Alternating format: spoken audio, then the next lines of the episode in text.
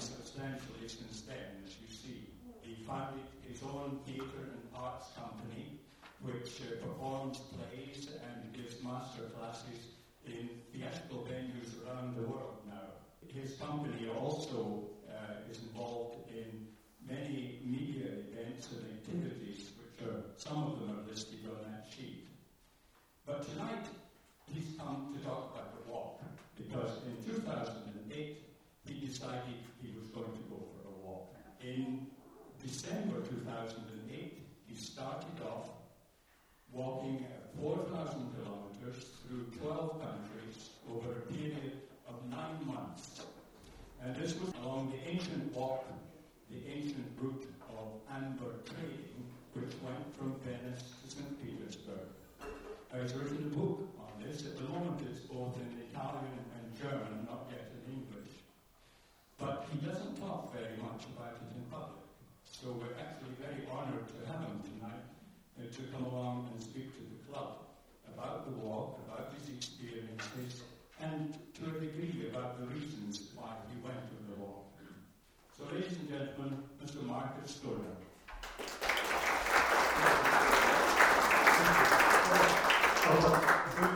do you again? Does, this, does it work? Okay. Uh, so good evening. Thank you very much for coming. Uh, thank you for this invitation. As you um, can hear, I'm not a native English speaker. I'm from Germany, from Munich, and uh, phone file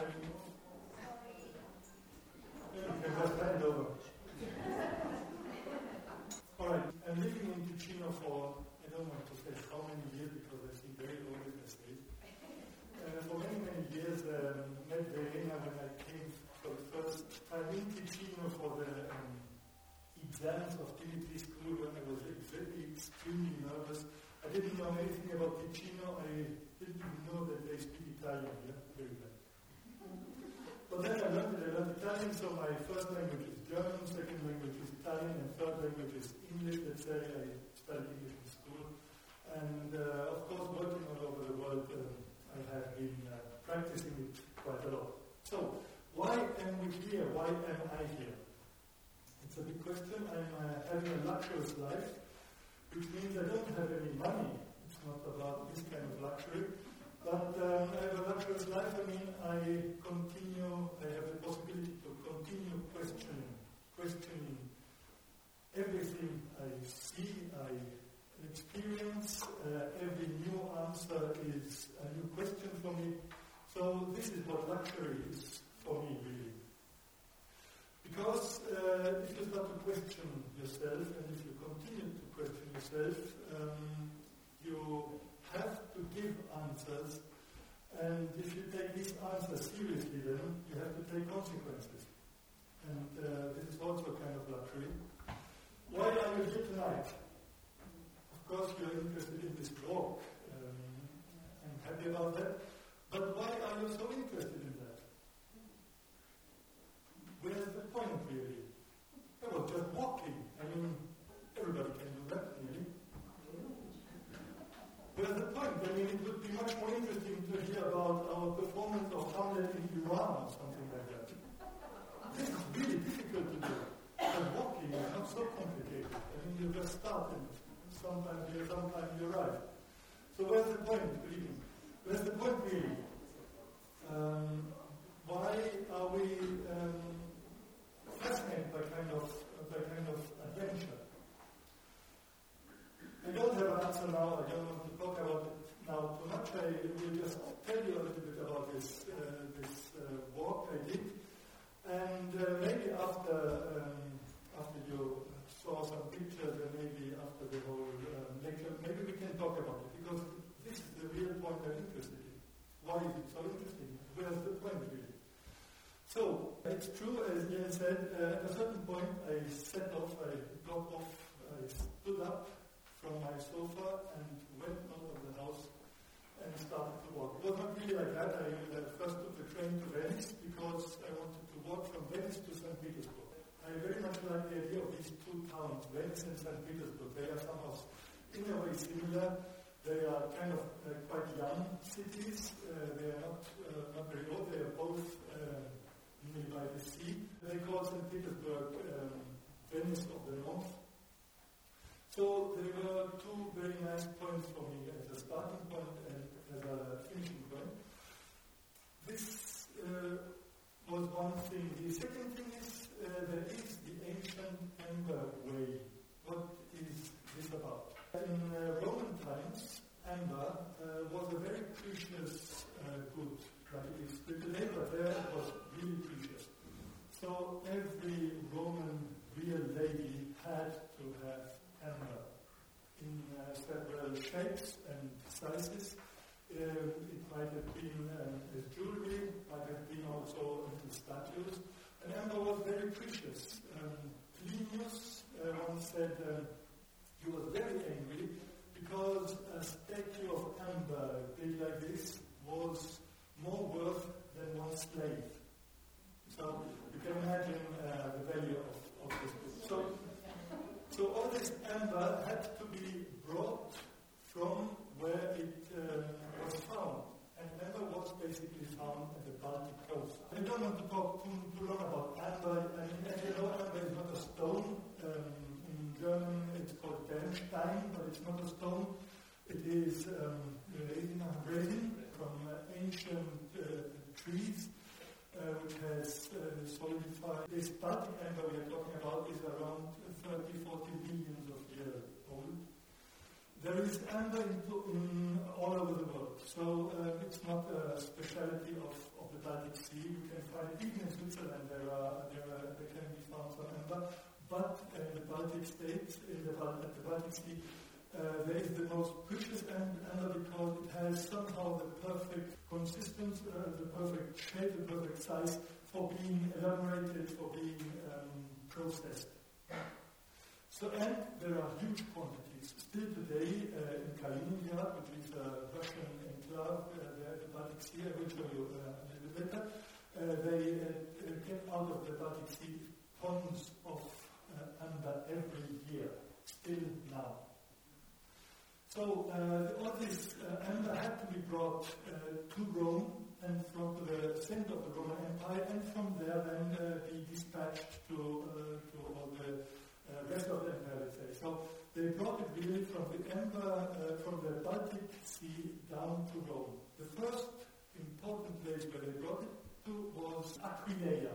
It's today a very small town. It's not even a town anymore, but it was a very important place. Uh, about 50,000 people uh, lived there at, at, Roman times, and uh, they uh, processed this amber. Then from there they continued to, to, to bring it to Rome and so this would be the amber way. This is the Baltic Sea. Okay, you can see Danzig. Then uh, here we have uh, Kaliningrad. This is this Russian part. And uh, then Lithuania. This is Latvia. And then we have Estonia. All right. Here we have Ljubljana. This is um, Slovenia. And here is Aquileia. So it's quite close to Venice. It's, uh, if you walk, you will just have to walk eight days or something, nine days. Quite close. So this is somehow a kind of official amber way. Uh, truth is there is no amber way. It does not really exist. It's a historical uh, thing. It's a model. But there have been many, many amber ways past, in Roman times, but also later. Because, of course, the, um, the course shifted from west to east very often. There was some war here, some problem here. They um, avoided, of course, areas of conflict or a river somehow dried out or there were some problems because often it went along rivers or something. So, uh, of course, it shifted all the time. It was, it's not the amber way. Let's say this is uh, Zohner's amber way, okay? I started from Venice as Marco Polo. I'm very proud to be in this company. He headed to China. I went uh, uh, to the Baltic Sea. This is Aquileia, as I said. Here we are in Slovenia. Then I passed into Hungary. Then here is Carnuntum. It's uh, important for you, for you to know. Nobody knows Carnuntum. It's a, today also a very small place, a kind of village, but uh, it has been a very important Roman town, military uh, settlement uh, with nearly 100,000 inhabitants. And I will show you some pictures there. This is the northern point of the real Roman amber way we know. Scientists can say it passes from here and here and here. This we can say. From here on to the north, we do not have one road anymore. Okay? We have some points where we can find Roman streets and, and connections and stuff, but we cannot say this is the road. Until here, we can. Hungary, Austria. Then we come to Czech Republic. It goes over here to Polonia, then goes up to Danzig. Then from here it passes on to Kaliningrad, uh, which was, um, in former times, was the German Königsberg. I was very fascinated about that, but I will tell you about this too. Then um, going on to uh, Lithuania, Latvia, this is Riga, and then on to Estonia and up to St. Petersburg. St. Petersburg, really, there's no amber found anymore, but I was fascinated by the amber room uh, which is in this uh, palace. So somehow the theme was still there. I was not, I, I did not do an archaeological adventure, but a very personal one. So this is my uh, walk it's fairly the same until here. I did this uh, until I came to um, Czech Republic. And here I did a little detour uh, of around 400 kilometers because I wanted to see the place where my grandparents uh, parents have been born. They have married here, and then during the Second World War, they had to flee up to this area and then to Germany, to Munich. Um, well, that was Germany at that time, but then to, uh, to Munich, uh, where then uh, my father met my mother and so on. So I was very fascinated about this place because my grandmother grew up there, and as I grew up very much with my grandfather, grandmother, my father died very early. So somehow I was I spent very much time with her, and she told me many stories about it. So somehow I have a kind of remembering about this place I always had without having ever seen. So uh, I went to this uh, uh, to, to, see this place. It's Sudetendeutschland. And then I went to, to Polonia up here, up, up, up, up, and it's nearly the same. Up here to, to um, Latvia, to Riga, and up there's a little um, detour to Tallinn. I went there because the Swiss ambassador wanted to do a big party uh, in my honor. But here I took the bus, went to Tallinn, and went back. So this is basically what it is about. It is 12 countries. Uh, in it was 4,000 kilometers. I thought it would have been 3,400. This was my calculations with uh, Google and, and, and, on maps and stuff. Uh, but it turned out to be more than 4,000 kilometers because if you walk, you do not really uh, use roads all the time. You walk along rivers, uh, you go through forests. You don't, you never really take a straight line like cars do or trains to Venice. First uh, part, it was in December, I, I uh, departed from Venice to Gorizia, which is the last uh, town in, in Italy. Here you can see Aquileia. I arrived in Aquileia on the 24th of December, spent um, Christmas uh, here for one or two days. There's a wonderful basilica and um, with a fantastic mosaic. I will show you some pictures. So I spent two days here, uh, looked around, and then just went on. You see that here the line is quite uh, difficult. In Italy, nobody ever walks. I mean, you know that. come to Switzerland, everybody walks. But in Italy, you just cross the border, nobody ever. They will just go to the letterbox with their car and take some milk with their car. They are crazy. Everybody has three cars and no money but three cars. So what is the problem? The problem is that all this is only made for cars, so you cannot really walk. Well, you can walk, but I had to walk very often along the Superstrada, which was very ugly, of course, because you don't have really space for pedestrians. And uh, sometimes I tried. I walked parallel. There was a biking path um, uh, going parallel to the uh, to the Superstrada. Fantastic. You just walk five kilometers along, uh, you, you, you have a river in between, so you cannot pass over, but you just walk along, uh, very um, alone, very cool. And uh, then you come to a river. You see, now you can see only one river coming down, but there are thousands of small rivers coming down into the sea. So suddenly you come to a small river and there is no bridge for pedestrians. So you walk back these five kilometers to rejoin the, uh, the, the Superstrada and then you walk them again. So you do 15 kilometers to get over this little uh, river. Uh, there were several uh, adventures like this just for giving you an idea. Um, if you walk normally, if I walk normally, I'm not very fast walker, but if you walk normally, you, I was just a little bit under 5 kilometers an hour. So 15 kilometers means roughly 3 hours and something. It's not, it's not, uh, not really 5 kilometers. So um, it's fa- fascinating time. Everything changes completely. You see Gorizia 25 kilometers. With car, you just are there in 12 minutes or something, 15. But 25 kilometers means a day, means five, six hours of walk. You have a break in the middle. So uh, uh, dimensions of the world, uh, dimension of time completely changes. I have to say I've never done an adventure like this before. Well, adventure, yes, but not uh, a kind of walk. Everything was new for me. I was not even very much trained or something. Many people ask me, what, what is it not a problem? It is really not because you just walk, you just start. I mean, you could just get up, start, and you do the first days, you do just 10 kilometers or something, two hours. Again, two hours, again, two hours, and then you feel you get stronger, you get more confident, and then you do three, four hours, and so on. So you just get trained while you're doing it. It's not like running or, or some crazy things. So, uh, this is why it was uh, quite difficult to, to uh, get to Gorizia. Now, I will show you some pictures. We have to be careful. It's already 20 past 6 and we are still in Italy. I took all my pictures, nearly all my pictures, with a camera, um, with a film camera. It was analog.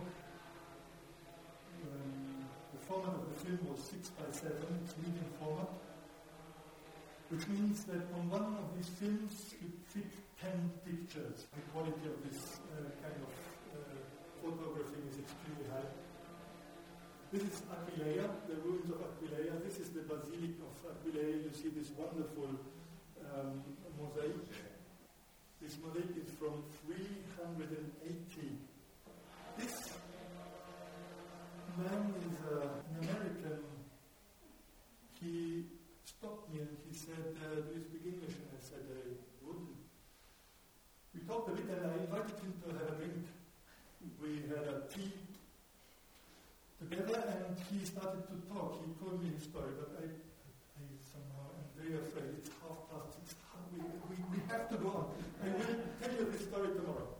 It's wonderful. It's extremely nice. It's a nice story, but Slovenia. Gorizia, still Italy, Ajdovščina, and then Ljubljana, Celje, uh, Ormož, and then you go up to Hungary. This is all very clear, no detour possible because there are still the Alps. Why are we going to the east? It is exactly Roman, uh, Romans were very intelligent. They avoided the direct way because of the Alps. So here you just have the highest point somewhere here you just go up to 1,000 meters. So even Romans at that time, with their animals, with their, all their material, could cope with that. And if the Romans could, I could too. So this was a very good way. Uh, then uh, suddenly coming to, to Ljubljana, to, to, to Slovenia, weather became very bad. Snow, rain, ice rain, and it did not stop anymore for three or four countries, three or four months. It just it just continued. I will tell you, there was a moment I was really desperate. I walked and I cried just because it was so ugly and so cold and always the wind came from front. Never from the back. Always had this continuous wind from the front. This music you can your hearing is um, from the New Year's Eve. They invited me to participate. It was in a very small village, 30 people having this wonderful party. I asked them, do you do that every year? They said yes, because we hate to watch TV on New Year's Eve. Ljubljana, if you don't know this town, you have to go there. It's one of the most beautiful Extremely nice. It was very cold there, but wonderful houses, wonderful uh, atmosphere, very many young people, university. It's a young country, you can feel that they, that they still grow, they are hungry, they, they want something from life. So this was one of the coldest winters of the last um, 20 or 30 years. I always was a little bit afraid because uh, if you walk five, six hours per day, you are quite tired uh, in the evening.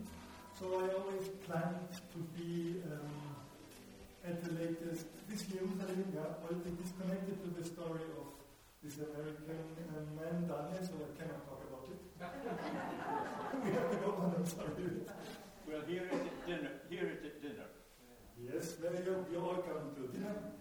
He had been an alcoholic, and um, he once said, when he was very bad, oh God, if you, if you save me from this, I will dedicate you my life, and I will walk to every place which is dedicated to you. And so he did. He was walking there because uh, uh, our ways crossed, and we, we talked for, for some hours, and he told about his life.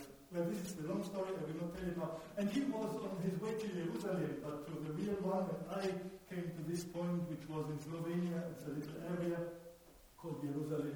So I took this picture, and I always wanted to send it to him. Of course, he has no email and stuff, but it, it's somehow in my heart. I was first, uh, I was in Jerusalem before him. So let's jump to Hungary. I like Hungary very much. I have been to Budapest, I have been to other places uh, wonderful country, but this period in Hungary was terrible. Um, it was raining all the time. And until you are in a country where you really reach within four or five hours, you can reach a hotel or, or, uh, or a restaurant or something, uh, it is very nice, it is very good. I mean, you, you walk through the rain, but you will have some more. But, but in Hungary, really, this area was somehow lost. Very, very sad. It must be wonderful in summer. There were gardens, small houses, and everything. But you come to these villages, and there is even a small restaurant or an inn or something, and you go there, and or it is closed, or there are sitting five men with heads like this, drinking very hard uh, stuff, and you ask for something to eat, and they say no. we just don't have. We, we don't serve food. Okay, some, some, some crisps or some, no. These men just drink their Slivovitz or whatever and sit all day, don't eat, don't do, I don't know. And uh, if, you, if you experience this for a week or something, you, you, you get desperate. And then, then you have to walk on and you have to, to arrive to, to some place where to sleep. So there was kind of, not, it was not hard, I mean, I could make it, but uh, you know, when you, when you find yourself then eating some chocolate at some bus stop uh, in the rain because there's a little roof and you sit there and eat your chocolate because you're so tired and then you go on. So it was somehow a little bit sad uh, time. Also, this cold after, after all this time now, I, I really felt it in the body, in the, in the bones. So, well, let's jump this shock one, wonderful. And then coming to Austria. Austria um, was fantastic for me because they speak German, like I do. Um, and uh, they speak even kind of Bavarian. I hope there's no Austrian person here because uh, they would be very angry, but it's uh, very similar to Bavarian. As, as I'm from Munich, I felt at home. Food is very good. And uh, they took care for me. I don't know, I had a kind of collaboration with the, uh, with the Austrian, there is a kind of association of Austrian Amber, um, uh, Way. They are promoting this for biking and um, uh, so it's a kind of tourist, uh, touristic invention. So they somehow took care for me. And sometimes I arrived to a little town and there was a, a band playing for me and the mayor was waiting for me and uh, shaking my hand and giving me a warm welcome and food and shelter and I could sleep for two or three days and uh, they were very happy that I came and I was very happy that they were happy. So wonderful life. Sometimes it was a little bit difficult because uh, I had a phone with me and somehow these, these people had my phone number.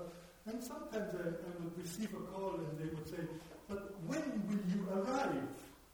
I said, well, I don't know. Maybe an hour or two, I don't know. We'll see. Well, we are waiting for you.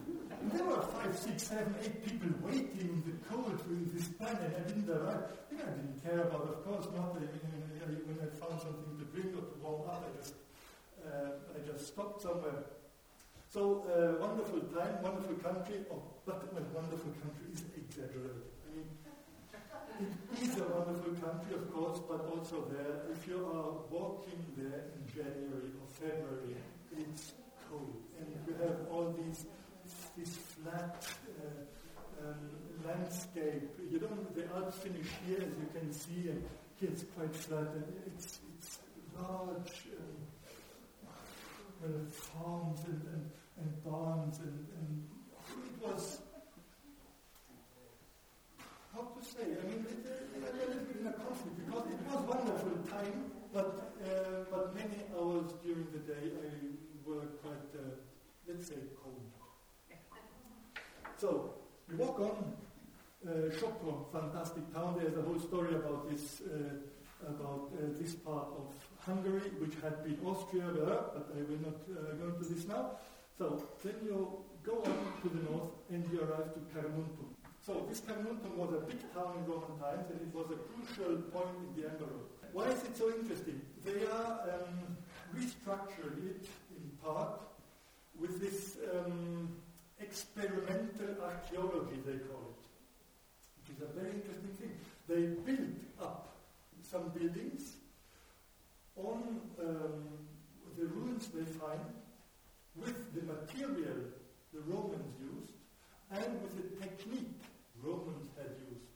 So no electricity, no, uh, no machines, no modern stuff, only old, only stones, only these uh, are all produced from Roman recipes in, in Roman ovens. And so they try to rebuild part of this because like this they can feel and see and experience what were the Romans' problems, for example? Well, this is me very happy because sun is shining. You become very dependent from weather, you know. I mean, weather becomes your karma. So this, for example, is the house of the um, rich Roman, they call it. He must have been very rich. And um, these are all uh, paintings um, made of old sketches they found with original colors. Well, of course, they remade them, but with the materials uh, the Romans had used. And this house, for example, has a floor heating. So it's, it's extremely modern in a way. So you, you're walking there, well, it was not heated up when we were there, but sometimes they do parties. You, if you're very rich, you can rent this. Yeah, you can rent this. You say, we are 50 people, we have very much money, and they will rent it out to you for an evening. They will serve you Roman food and stuff, and they will heat it up. So there is this, uh, this heating system underneath. They found it in the, in, in the designs and, and, sketches and plans uh, from Roman times. But the interesting thing is they, um, they built this up, they heat it up, and they realized how much fuel you need to do that. So from kind of building they understood how much fuel, how much wood these Romans needed to burn to heat up their houses. And for a house like this, two slaves had to work day and night just to push wood and other fuel into, their, into this heating system. So they found out that because of these heating systems and uh, of this enormous need for fuel, all the forests around um, were um, extinguished. So this was one of the problems why these cities at a certain point had to be abandoned. They could not heat them anymore. They could not bring the fuel um, from so far um, to heat all this. They, they have rebuilt the uh, uh, with all this water and stuff. And the quantity of fuels, they told me, you cannot imagine. So uh, this is one of these, uh, the senses of, these, uh, of these experimental archaeologies, because by doing that, you, you, you experience really the problems these people have had uh, 2,000 years ago. Here is a piece of the, the Emperor Amphitheater of Carnuntum. This is uh, Danubio, Donau. And then again, rain. You see, there was not so much um, snow anymore, but it rained, it poured, it was sad. You see my very sad face. And there's oil. I didn't know that before. Um, I was ignorant about that, but sometimes you walk and you see these machines uh, pulling out oil, but uh, are very few left. The Austrians had to pay very much uh, oil to the Soviets after the Second World War, so there are very few um, oil left. This is Museum of Hermann Nitsch. You will know him. He's a very important contemporary painter. He, his famous paintings are these paintings with blood. You will have, you will know about him. Czech Republic, in the last Austrian village, they told me go to the information office, please. Tourist information.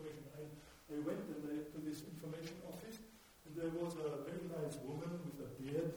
and she uh, told me you should go to Hodonín Markus, which is the next, uh, the next uh, village, but you can sleep over here. We reserved a hotel for you, and you cannot believe I was taken care for for the whole rest of this uh, voyage. People waited for me. They somehow called from from one village to the other, from one town to the other. Um, they, there were press conferences. I mean, incredible. They somehow got the call from Austria and handed me on in a way. I don't know. But this was very, very sweet. And uh, well, Czech Republic, of course, I didn't speak Czech, but uh, food is very good. very, very good, and I very much like also this beer. And and it's not only very tasty, but it's also the right quantity if you have walked for a day. So you arrive and you uh, receive these soups and very much meat, of course, these um, gnocchi, these knödel, these pumpkins. Wonderful towns, wonderful people. I'll show you some pictures.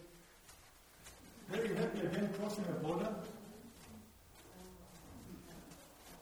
Very afraid wild animals. My grand grandfather had worked in this coal mine. And uh, this is why I walked to this uh, to this area, uh, to this Sudetenland, because as I told you, my grandparents came from there. And my great grandfather had worked in this coal mine, so the father, my grandmother's father, and this area is really, I mean, I would, in German, there's this wonderful word called verlassen, abandoned by God. I mean, really, it's in the middle of nowhere. It's somehow, somehow really forgotten, really sad. And I went to this area, it's uh, between Czech Republic and, and, Poland, and weather was very bad again and, cold and. And I went into a, to a, small hostel and I asked for, for a room for a night and they gave it to me and I came back down and uh, asked for a beer and for something to eat and they were very kind and on the table next to mine I heard these people speaking German, and they spoke the same German as my grandparents did. I, I nearly fainted. It was incredible. It was the same, was the same kind of dialect my grandparents had. And then I asked them, we, we started to talk, and I told them why I, I was around in this area, and they said, wonderful, let's try to see the old mine tomorrow. We have been working here, so these two people have been working there for, uh, for all their life. In about 15 years, they, uh, the mine had been closed and they had been left at home. So after 15 or 20 years, they revisited this place and they showed it to me. And it was extremely touching. It was very, very nice. I took tons of pictures. We are still in contact today. Yeah, a very touching moment there. And it was also the only moment in this area when I got ill. Many people asked me if, if, if, was, if I had health problems or something. There I got ill. I was somehow very weak and I felt this fatigue and the, the, the, the tiredness and the cold uh, which continued all the time. I got ill uh, for three days, four days, some fever, nothing bad, and after three days again back on the road, walking towards Poland. And then to Poland. Poland, incredible. The biggest country of my walk, you walk in here, you just head north and you arrive to Danzig, to Danzig, and then you go to east and you arrive to Kaliningrad, to this Russian enclave. Here, bad weather, sadness, tears, rain, ice, winter. Winter since Italy. crossing this border, summer. No spring. There had been no spring at all. 25 degrees crossing the border. I don't know what was the pure magic, I couldn't believe my eyes. But if you walk like this, you're so much uh, depending from nature, you just have to accept things. So I accepted summer. And from here on, my walk became something like a holiday. It was really wonderful. I discovered Poland. I discovered these wonderful people and wonderful towns. I mean, 25 years, still Poland was destroyed from, from the war. And as you know, it has never been built up during the Soviet Union. I don't know if somebody had visited Poland during the Soviet Union, but it was very, very, very bad shape. I mean, the houses which had been thrown down by bombs in Second World War were still down. I mean, you still could see the ruins, and the bricks were still lying around. I mean, it was very, very hard. Uh, if, you have, if you remember these, these pictures of Solidarność in Danzig, you remember about 25 years ago, Danzig was still very, very down. I mean, you, you will remember this town. Well, there are black and white pictures, but, but very, very uh, in a bad shape. Now Poland is somehow flowering up. They rebuilt it all. These people are wonderful. They are so open-hearted. In Kalisz, this photo has been taken in Kalisz. I have been received again by the mayor and by a committee. And they uh, said, well, we have a for you, Markus. And I said, but listen, I really, I'm very happy, but I really cannot carry anything with me. And they said, uh, well, we thought about that. We thought that we would uh, give you a massage for your legs. so very happily I accepted, and they took me to a kind of physiotherapist. And he, for one hour and a half, just worked on my legs. I cannot tell you how much they did hurt in this moment, but how good this was. Not only for my legs, but also for my spirit and for my heart. It really was, for me, a big revelation for several reasons. One reason was the beauty of the country, really beautiful. The second, of course, these people. The third, this, uh, these, these cities, these towns, these villages rebuilt and so proper and so nice. Of course, the food and, and all the secondary things. But maybe the most important uh, for me was how these Polish people dealt with Nazism, with the Third Reich, with what had happened there. Of course, if you walk through Poland, if you cross Poland, if in any direction, you will come um, to a concentration camp. I saw different of them. I also visited some of them. And uh, of course, this was extremely hard, extremely difficult. As you know, I'm, I'm originally I'm German.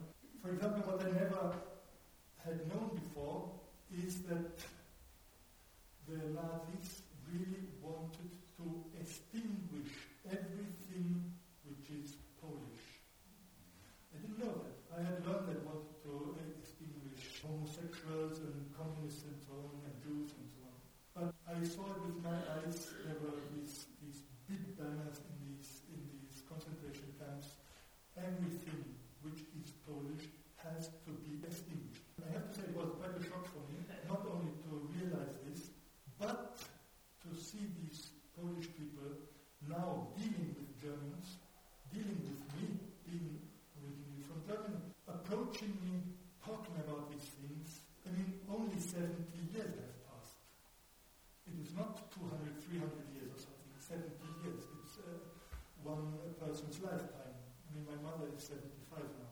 There's kind of process which has been happening there, I guess, which is extremely strong and has impressed me very, very much and has made me also very happy that there is the possibility that these things can heal in a certain way. Of course, they must never be forgotten, but it seems they can heal and uh, they can be also turned into something positive after some time. Well, this and this is how I felt their approach uh, to me. Poland is in the European Union, they are a very important partner, and also, I mean, Germany is, is one of the uh, big powers in the European Union, and the relations are really very, very good, and they continue this process. Nazism has devastated whole Europe. I have seen from, uh, from the south, from, the, from Italy, up to Latvia, I have seen monuments, uh, sites where people have been shot. There was a site in, in Latvia where uh, German uh, forces, Nazis, shot uh, around 3,000 Jewish women and children. Their men, their husbands had to dig the graves, and then these women and children had to stand in front of these graves, and these Germans shot them down, women and children. Children which uh, who could walk were had to stand at the hands of their mothers, who could not walk had to die in the arms of their mothers. There was a, a German guy or Latvian guy, he was called the kicker. Those who did not fall into the grave, he went and kicked the dead bodies down. This German devastation of Europe was kind of parallel um, uh, trip to this Amber way trip, one could say.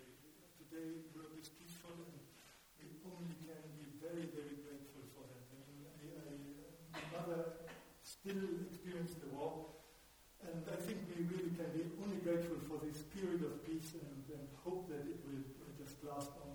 Imagine I, across all Europe, I never ever had to show any passport, only to Russia. But for the rest, nothing, no borders. Only once in Hungary, they, there were some policemen on the road, they asked me to show my identity card. And I was wondering very much because I didn't walk so fast. and so um, they, uh, I showed it to them and they looked at it and laughed. They just wanted to see how tall I am. So this was uh, Colonia. Malbork. Still uh, two minutes about Malbork. The biggest castle of the whole world at that time, uh, of, uh, of Middle Age. It has been built by the German Knight Order. So they have built this. This is was the it's in Malbork. Um, uh, it was called Marienburg at that time. And uh, from this point, they controlled the whole Baltic area Lithuania, Latvia, Estonia, all this uh, Prussian, East Prussian part we're talking about here. So they had a very big um, power um, over a very big um, area. And why is it important for us? Because this uh, wonderful castle, I, I stayed in Marburg for, for five or six days or something, just to visit and visit again and visit again. Wonderful, enormous castle. Why is it so important? Because their uh, richness, their wealth was based on amber. They had the monopoly on amber, and who uh, would sell amber or buy amber without their permission would be sentenced. Wonderful Gothic uh, places. You wander around, there are rooms and rooms and paintings and frescoes. And this is one of the courtyards, but it's one of the smaller ones. I mean, you can imagine the, the, the size of this, uh, of this uh, building. Big pieces of amber. You see, you can find it like this. I mean, if you're very lucky. But you can find it like this. It's very rare, of course. Uh, this is how it is inside, and then it, it becomes polished. I will not talk about the inclusions now. I mean, you know about amber. There are insects inside some. It takes us not much too long. I should read a wonderful story to you. It's a, a story about the dog, but I will not. If you want, you can buy the book. It's in German. It's in Italian. Usually it costs more than 40 Swiss francs. Tonight only 25 Swiss francs, and I would sign it. Let's go on. This is the dog, with the story about the dog, which I will not tell now. And this is Danzig, wonderful town, beautiful. I mean, uh, we just go through now. They call themselves the, the, the capital of amber. This is, of course, just a tourist brand they're giving themselves, but of course, everybody, everywhere they sell amber during the day. I mean, uh, on the streets, they have these little shops and stuff. And then, most happy moment arriving to the sea. So, in reality, arriving to Danzig for me was the most happy moment of the whole trip because uh, somehow for myself the trip was finished. Not really finished, but I arrived again to the sea. So I started from the Mediterranean, crossed the whole continent, again arriving to the sea. Of course, now still it is very long to go to St. Petersburg, but I said to myself, if my trip would finish now, I would not have lost anything. It would just be positive. And everything which comes now will just be a plus. So I don't need to arrive to St. Petersburg, but arriving here somehow I accomplished, something was accomplished. So the big happiness, my feet in the sea, in the sea, fantastic. So now, Kaliningrad. Cross the border here, get out of Kaliningrad again here. Kaliningrad is the town here, Königsberg, and it's the name of the region. Here they get the amber out of the sea. Of course, you cannot really visit it. I tried, I tried to take some pictures. Something maybe is to be seen, but they are just um, machines digging out stuff. You, you cannot come close. Somebody says that one third of the amber production is stolen by the collaborators. I did not try to verify it. So, crossing this, um, this border was quite difficult. It was the first time I had to take a bus because it's forbidden to cross this border on foot. Just, I mean, Russians are like this. You don't know why. It's just like this. There's somehow a kind of uh, two or three kilometers no-go zone. You have to take a bus here, you can get off here, but you have to be in a bus. Okay. So one time, once I saw a cyclist on, on his bicycle coming, and I said, well, "How was the border crossing? How did you get your bicycle into, into the bus?" And he said, "No problem. I was on the bicycle. I was not walking." so, but I decided to take the bus. Got on the bus. Uh, they checked everything, and I, but I got through. Here, they, some police stopped the bus, got on the bus, and these Russian policemen, they have kind of high hats and all these, uh, all these golden and, and stuff. They are very, they are very afraid of them. Well, I am. And especially because they said, who of you is Markus?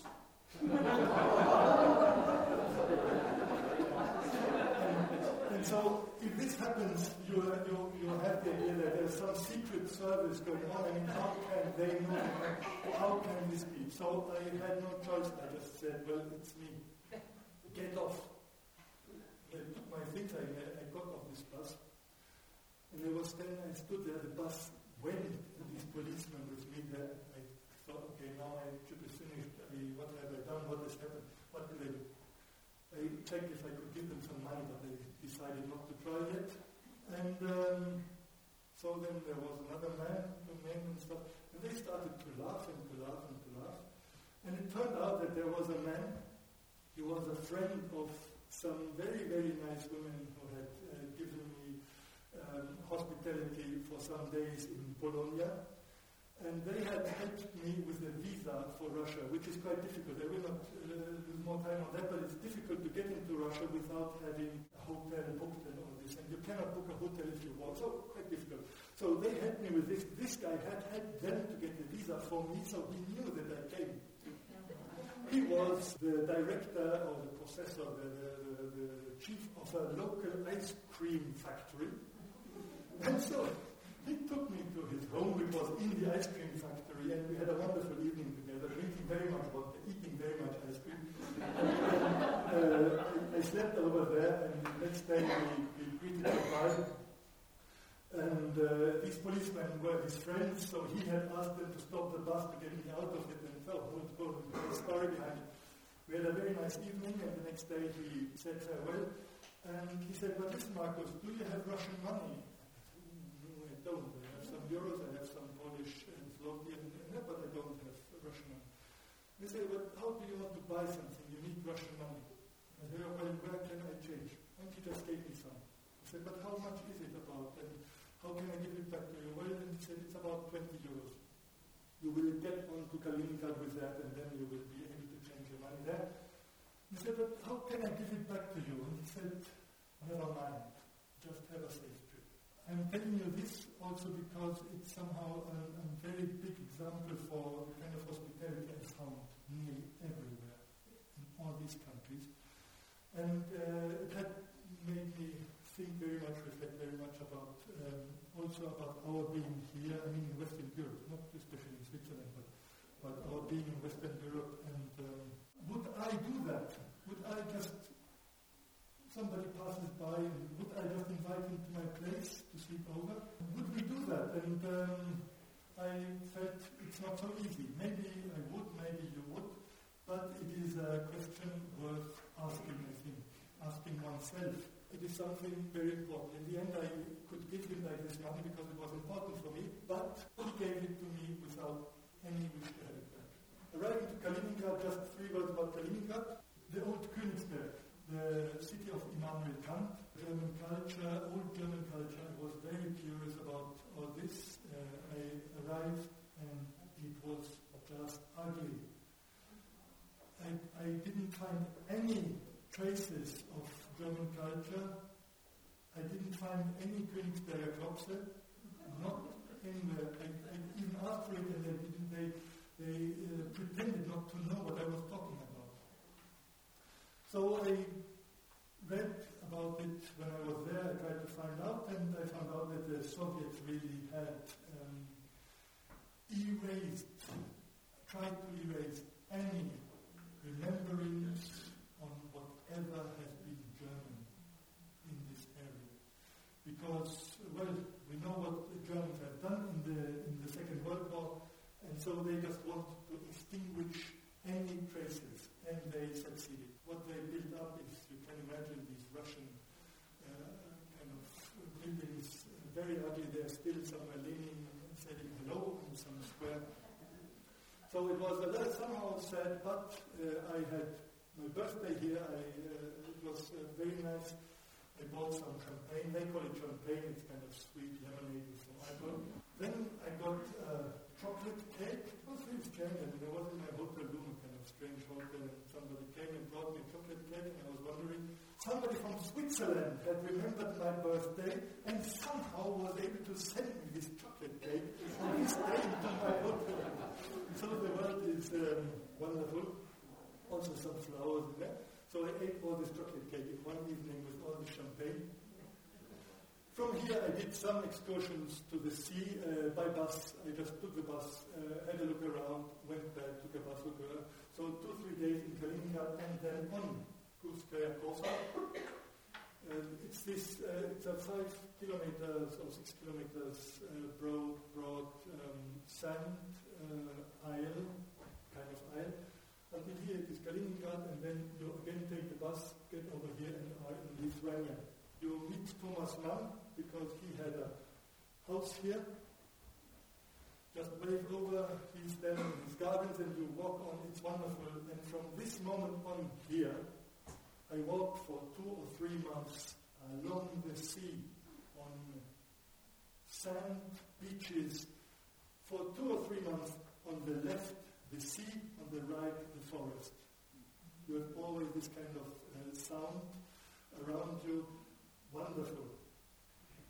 Summer came, endless evenings, uh, the white nights up here, completely magic. So this is still Kaliningrad, the region. These are the dancing trees. Well, I decided not to walk on the road. There is a road in the middle, but I decided to walk along uh, the beach. This is Kaliningrad. This is one of the old uh, buildings still existing. This the old exchange. It seems magic, but just because I am a very good photographer. Don't go there to travel there because of this house, okay? It's, this is the hospital. I went to hospital, another adventure. I will not tell you now because we had no time, but it was wonderful. I did not have anything, but I thought I would because my stomach is leaning. Um, I thought I would. I had some, some uh, problems with my stomach. I was treated very well, and when I went out of the hospital, I asked what I needed to pay, and they said, nothing, have a nice walk to St. The road in the middle, beautiful women everywhere. One of the biggest challenges you can walk. Sun, wind, sky. Now, Lithuania, Klaipeda, one of the capitals, real capitals of amber, they have the biggest collection of amber pieces. The museum in Klaipeda has over one million pieces of amber in their archive when you go to Palanga and you get out. Happy days along the Baltic coast, Latvia, still along the sea. Then you cross the country to Riga, stay 10 days in Riga for getting a rest, for getting new shoes. Uh, I will laugh, but, but it's quite tricky, my size. I will not tell you how tall I am, but my shoe size is 52. so you cannot just buy any shoes anywhere you need them. I prepared all the stuff in my office, and my collaborator at a certain point had to send the shoes to me.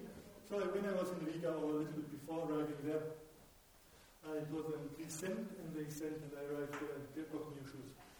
Uh, near Tukums, uh, well, I met a, a, very good friend. I have been uh, directing theater performances in Riga uh, some 15 years ago. And so I, I, know some people around there, and I contacted them. One, uh, the main actor of that time, he has a little cottage here near Tukums. He invited me, so I walked and walked, and we met somewhere here went to his cottage, had five wonderful days with sauna and uh, beer and very nice food and talks and people, and then just walked on. Riga, Jurmala is a wonderful place. Riga, just go to Riga, uh, go there in have a look, it's a wonderful town.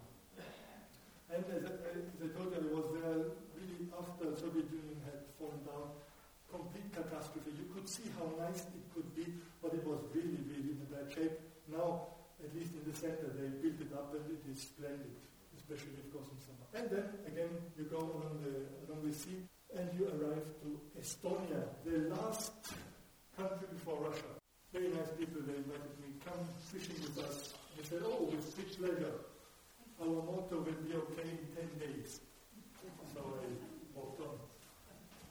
But we had a very nice evening together. Dunes, sky, wonderful people. This man, completely crazy. They, they have big forests, and for protecting these forests, they build up high structures. They are 30 meters high. They put a little cabin on that, and in this cabin, a man sits and around, watches the forest. If there's a fire somewhere, of course, there's never fire, and he always looks around, and there's never fire. So sometimes there is, then he has to call an alarm, and blah, blah, blah, but then virtually never is a fire, of course. And he asked me to climb up with him to this thing. This is bigger. To climb up to his cabin, 30 meters above ground.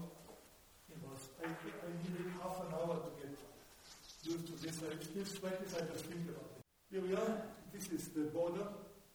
You walk to Pärnu, which is the summer capital, they call it, of Estonia. Real capital is Tallinn, but they call it summer capital. A wonderful place. You could stay there for months just being on the beach having fish and uh, looking at the sea. I just walked straight here. I did this uh, little excursion to Tallinn, I told you. And then uh, I arrived again at the sea uh, in the, in, the, north until you arrive in the end to Narva, which is the, old, uh, the, the, last town in Estonia.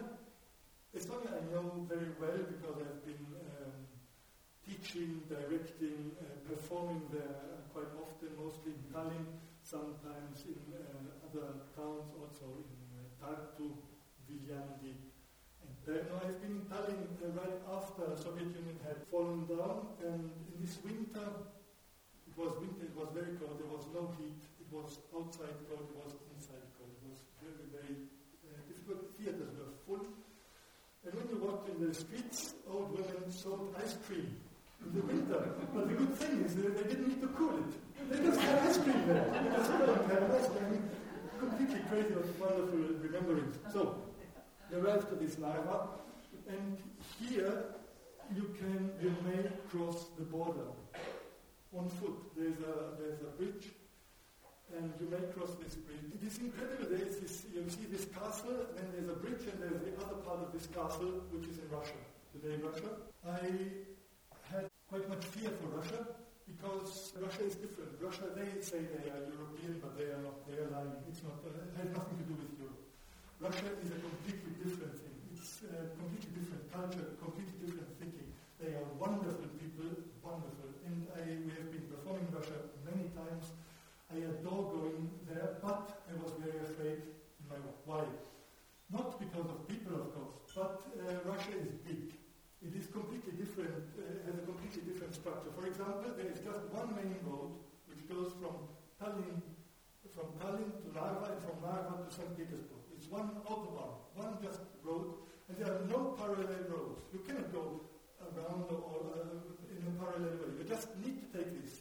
So they have one road, and then in a rectangle, the, the other roads go to the to the villages. No other chance. Second, distances in Russia bigger than they are in the rest of Europe, much bigger. I mean, Russia is so enormous. They don't care. I mean, if the distance between one village and the other is 50 kilometers, they don't care. They have cars.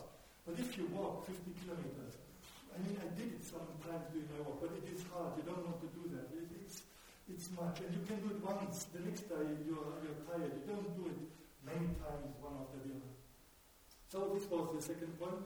And the third, I did not get any map. I did not know where things were. I did not know where to sleep. So once uh, I, I, was in this in this uh, village, and then I found out that there would have been uh, possibilities to sleep. I went there, crossed the border, and went into this first hotel. From there, I tried to find other maps. I don't speak Russian, unfortunately. I can read it a little bit now. Uh, I, I, had a crash course in, in, Russian before I started my work, but so I asked for maps and I didn't find, didn't find just very small car maps. But people told me 30 kilometers you will be able to sleep. Okay. Next day, 30 kilometers, no problem. Seven hours, eight hours, you have a break, you stop a little bit. You're right, really I found this uh, possibility to sleep over. Again, trying to find out where's the next one. There's a motel about 35 kilometers. Okay, 35 kilometers, just get up early. I got up early, did 35 kilometers, not a problem. You, I mean, you're used to it. Then you walk and walk, and then you, you already know kind of people, street workers, and they, because they pass and pass and pass back and stuff, and you greet them. You are slow, you uh, so they, uh, you, you arrive, I arrived the second time, the third time I arrived, and then arrived the last um, point. Do you still have five minutes? Yes. What do you think, Ian? Do people feel? Five minutes? Yes, yes. Five minutes, okay. We are already in Russia, so there's no risk. There was this last uh, town, this last possibility. This Begunitsy so should have been a hotel. I walked uh, 30 kilometers around, 32, I don't remember. And just two kilometers before this uh, town, um, which was the last town before St. Petersburg, I uh, sat down, I had a rest at a, at a bus stop. Um, these bus stops are very practical. You, you, you, adore them when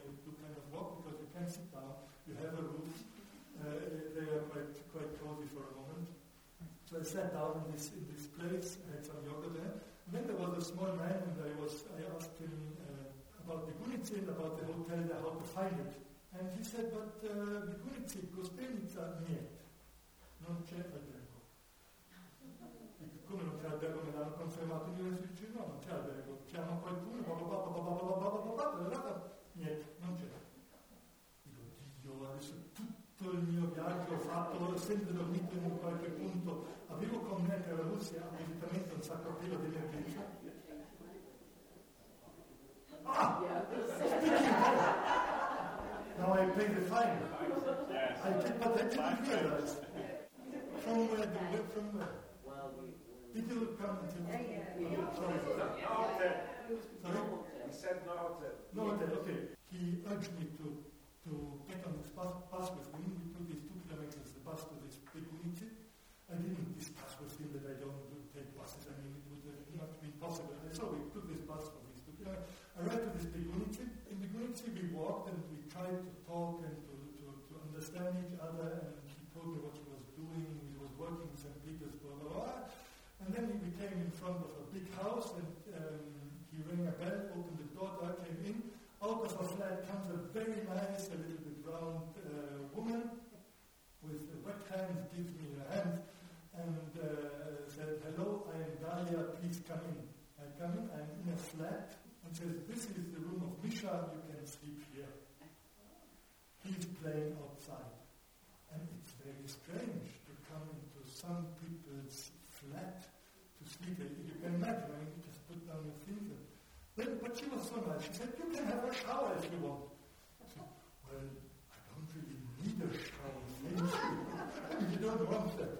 Of course, I need it. I mean, walking all day long on this road, of course, but and then she looked at me and she couldn't understand why I really refused the shower. And then he understood and he opened the little water and he said, But we have warm water. And he showed me the boiler. So they thought they would not accept because they only had cold water.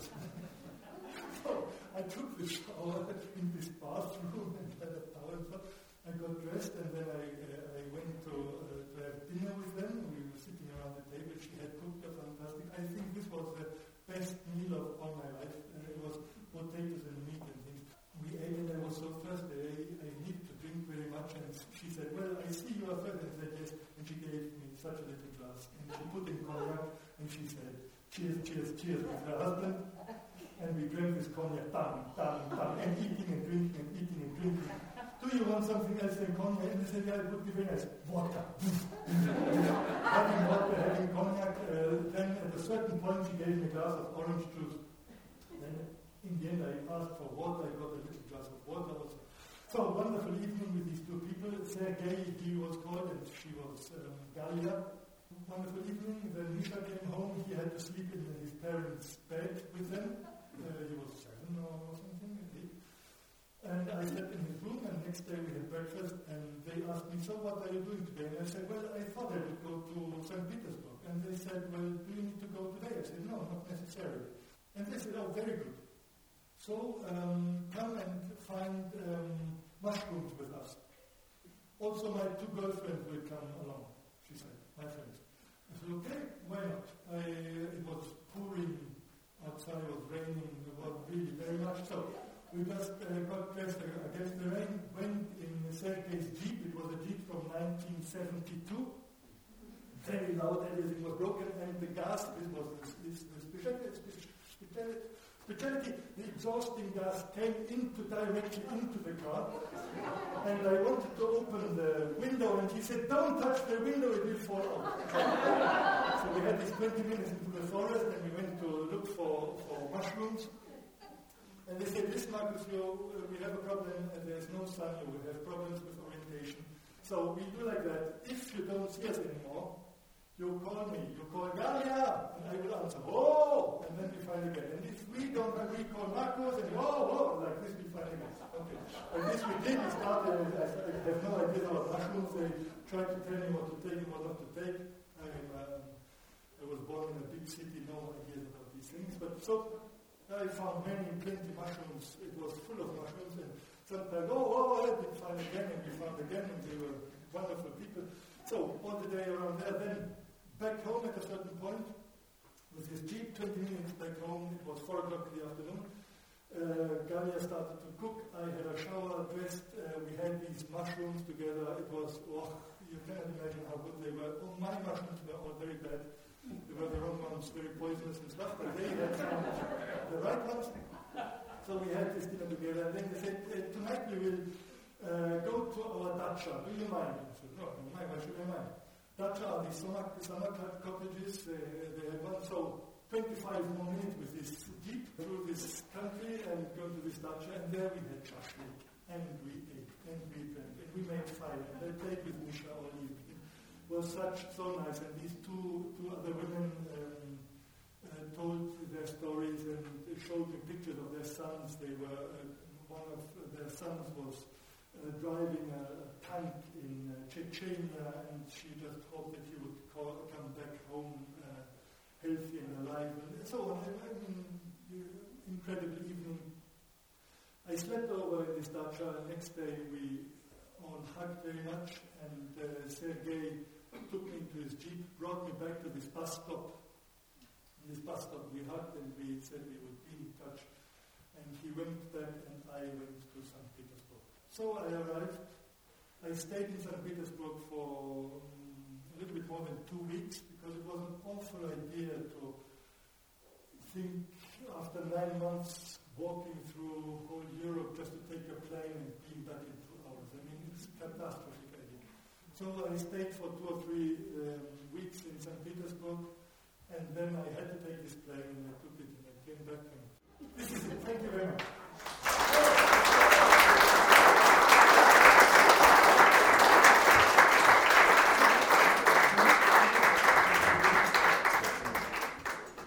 Well, Markus, thank you very much indeed. That was a very interesting talk. I know some of you probably want to get away because we've gone over time a bit, but uh, I'm sure some of you might like to say and ask some questions, so please feel free.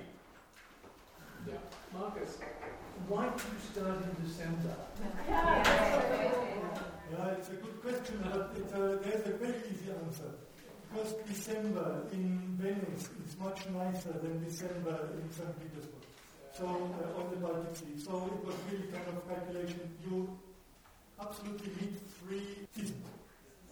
In any case, so the best, it was just a simple calculation. The best, uh, best way to meet these three seasons was really to have winter in Italy and Slovenia in this area, where also um, uh, it is more densely inhabited. So you, you find very soon and you, you can somehow make it. If you come up to the Baltics, then the, the distances become bigger, and I really want to have summer in the Baltics because this is magic, of course. Any encounters with wild animals? Not uh, direct encounters. I heard uh, some um, wolves, but it was just I just heard them, and I asked somebody who was uh, there, and they confirmed that they were wolves. And I know that there had to be bears in Slovenia because in the evening I ate bear. I ordered it explicitly. So they must have been around, but I didn't. I, I do not do this talk really uh, often. I have to say it was a really a, it was a private project. It was not even a project, a private thing. I wanted to do it for myself. There was no plan to write a book. There was no plan to to deliver kind of speeches. There was no plan to do anything of these things. So this has all come afterwards somehow because I felt there was interest of people around it. I have been uh, contacted by uh, two newspapers just a week before I left. So I wrote for two newspapers, Ticino newspaper. So Giornale del Popolo every week somehow published uh, published a story, and Azione, this newspaper from um, uh, published every now and then somehow bigger, uh, bigger article. But um, I accepted these things because it somehow I was obliged to, to write or to have a kind of diary. I'm not kind of diary writer. And so it was really a private thing for myself, and I don't want to sell it now. I mean, I could tour with this thing and show pictures and multimedia and all this stuff, but I really don't want to do it because I, am happy to tell you because you came. I'm happy to talk about this once and, and doing it again in two or three months' time to somebody who's interested. But no touring, no multimedia shows about this. It's, it's really, they are very personal things, and I don't want to fuck them, if you understand what I mean. Thank you. I have a question. Why Amber Way? Why exactly this uh, this street? Uh, from where you had this idea? May I ask from where you are? First was the dream a long walk, a long trip only walking, because this was very fascinating for me. It was the only way of, because I've been traveling so much also all these years, that I wanted to slow down the traveling really. So, so the traveling on foot was the real first point. Then the question was where to go. And I, for, for, for maybe two or three years, I studied maps and I dreamt South America and, and the Andes and in the jungle and, and to Kazakhstan. I mean, kind of dreaming around with, with these with maps and um, never on computer, I have to say. It was always on paper. And, and so I bought maps and then I, I saw that really Europe was the, the area which interested me most. And even if I knew much of Europe, I only knew the bigger cities. I mean, I, in, in, Estonia, I knew the main, uh, the capital, um, Tallinn, and then I know, know two other towns, but you, you never get to know the country really. Or, or, and like this also in Poland. I mean, you know one place, but um, so really having this kind of experience, I, I, said, I said, well, Europe is really the, the, the area which interests me most. And then somehow I found this Amber Way, and it exactly went through the area I was most fascinated in.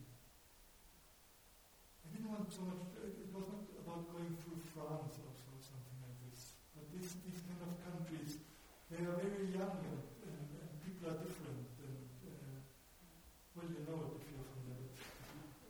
no, but it is like this. I mean, it's, uh, it has a big, it's, somehow. So first was the walking, and then came the other way, and then somehow it came together. Any plans for the near future? Maybe the Silk Road? Well, Silk Road is somewhat the same as Emerald. There is not one Silk Road, so you, you, one must really uh, check.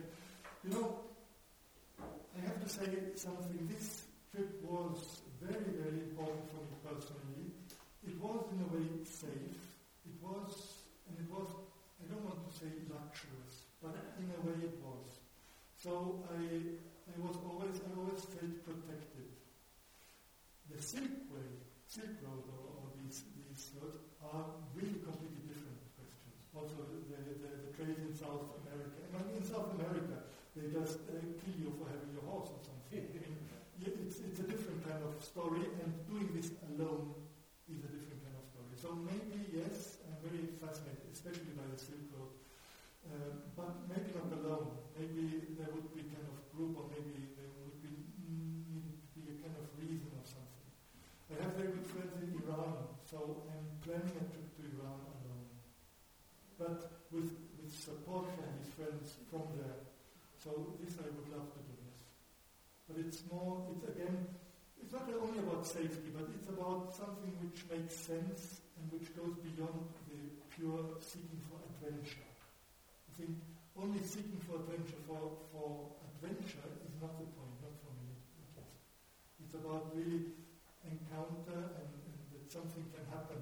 And you know, if you do the Silk Road, then you'll stay alone anyhow. So where's the sense? For me, others do it, but, but for me it's really uh, about the encounter. And maybe there's also kind of answer this question. I asked you, why are you here? You remember at the beginning I asked you, why did you come? So walking is very easy. Why don't you do it? Or why do you want to hear about it? What is the point? And I think one of the points is just uh, the encounter, you know, and we come together and we tell stories and maybe it's not an answer, but an idea. How did you manage with your pocket money? Did you have enough with you or too much? to pay uh, the things you had to pay? It turned out to be quite easy. I had some cash. You need some cash always. And I had um, one uh, EC card, these uh, for this European stuff, and you had a credit card. So very easy indeed. You're in Europe, and really you come somewhere, and even in the most remote hotel somewhere, they accept your MasterCard. I mean, it's crazy, but it is like this. Well, if they don't, you have cash. I mean, but you, you don't need very much. You, we had always uh, 150, 200 Swiss francs in cash with me, and the rest uh, to be withdrawn. Well, uh, I think we, this has been a very interesting evening. I would like to thank Markus once again for sharing his, his personal life with us. It wasn't part of his theatre show, it was part of his personal wish to do this interesting walk. So if you would like to thank him once again, and uh, I would like to thank him also on your behalf. Thank you.